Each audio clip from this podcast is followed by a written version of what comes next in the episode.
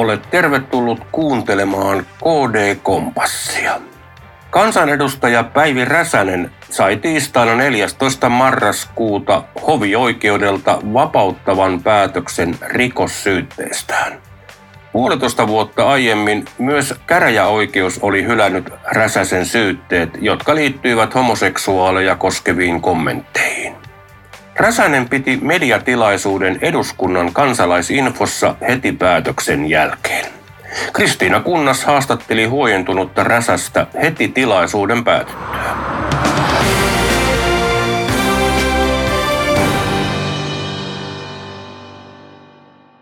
Päivi Räsänen, mediatilaisuus on juuri päättynyt ja se mediatilaisuus alkoi sillä, että paljastit medialle sen hovioikeudesta tulleen vapauttavan päätöksen. Minkälainen päivä tämä on sinulle tässä pitkässä ja jatkumossa?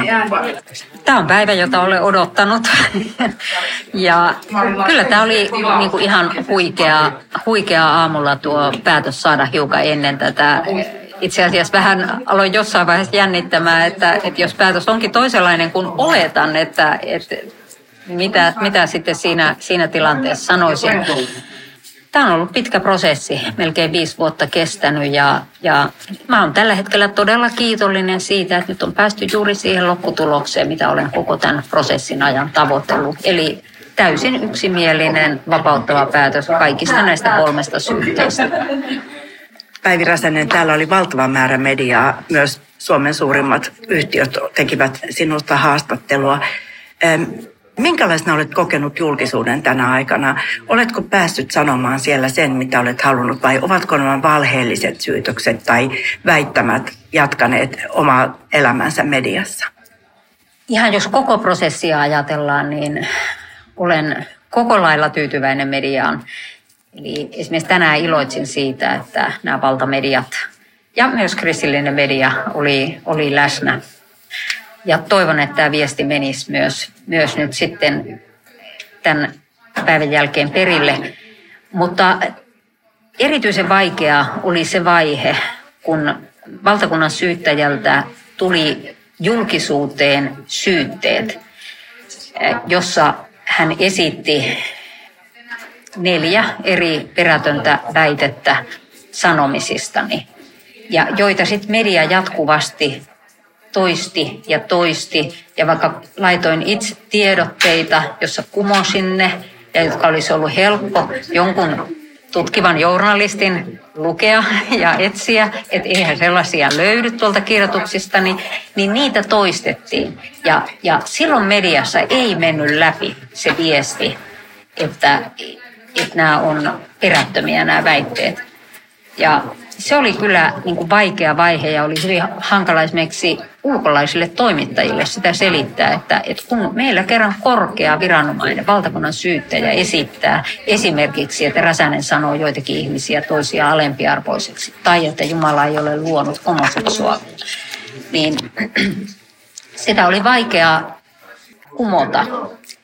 Ja tilanne muuttui sitten, kun ää, käräjäoikeus kävi huolellisesti nämä läpi ja totesi siinä käräjäoikeuden päätöksessä selkeästi, että näitä ei löydy kirjoituksesta, niin näitä väittämiä.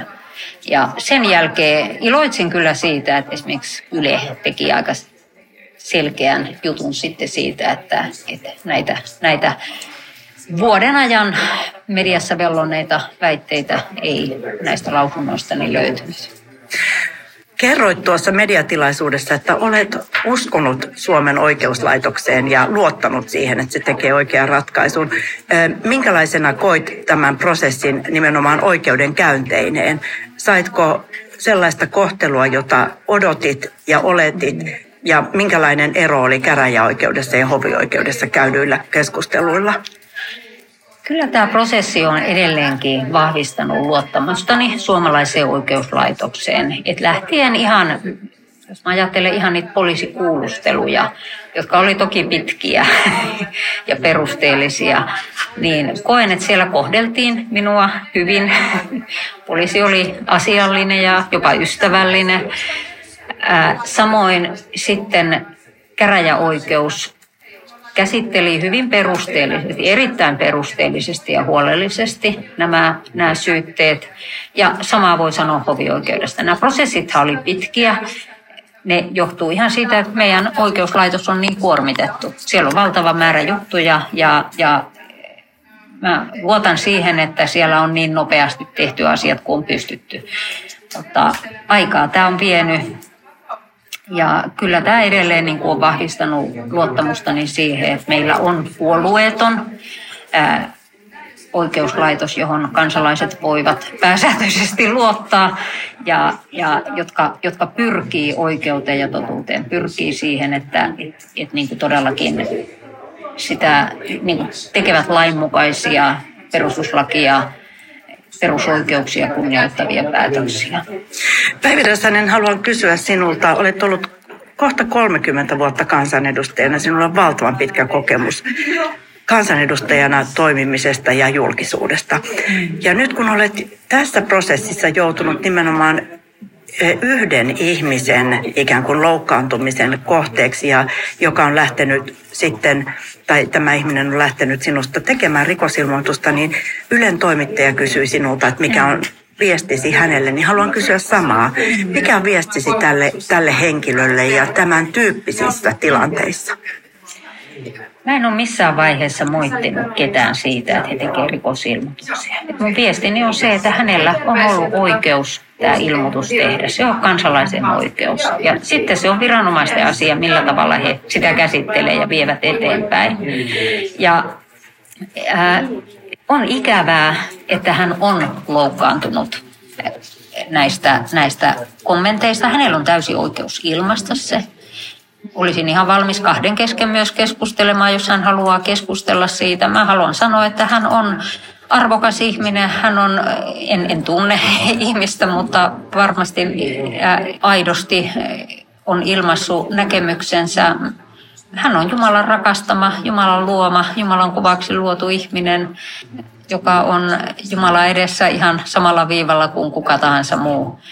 Ja oikeastaan sen neuvon haluan kaikille loukkaantuville ja loukkaantujille, joita me varmasti jokainen loukkaannutaan jostakin, mitä julkisuudessa on, niin todeta, antaa sen saman neuvon, jonka poliisi antoi, että, että tällaisissa tilanteissa täytyy käyttää kansalaisyhteiskunnan foorumeita keskusteluun, väittelyyn, asioiden esille tuomiseen. Ja siinä on tietysti medialla myös tärkeä tehtävä, että media tuo näitä erilaisia näkemyksiä esiin. Myös niiden näkemyksiä, jotka loukkaantuvat, ja, ja sitten niiden näkemyksiä, jotka kokevat näitä, näitä näkemyksiä loukkaaviksi.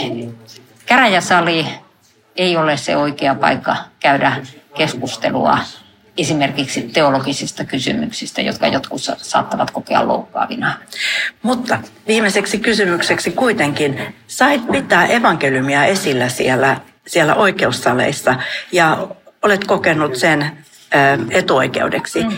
Mikä oli sanomasi tässä mediatilaisuudessa kaikille suomalaisille omasta uskostasi?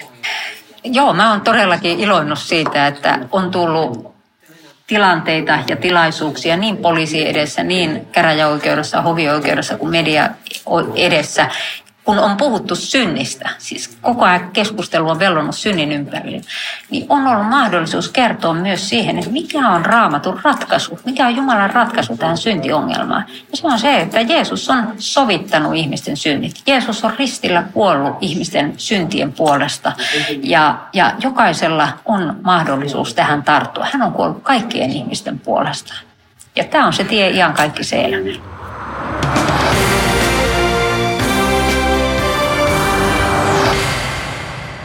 Kristina Kunnaksen haastattelussa oli rikossyytteistä vapauttavan päätöksen saanut kansanedustaja Päivi Räsänen.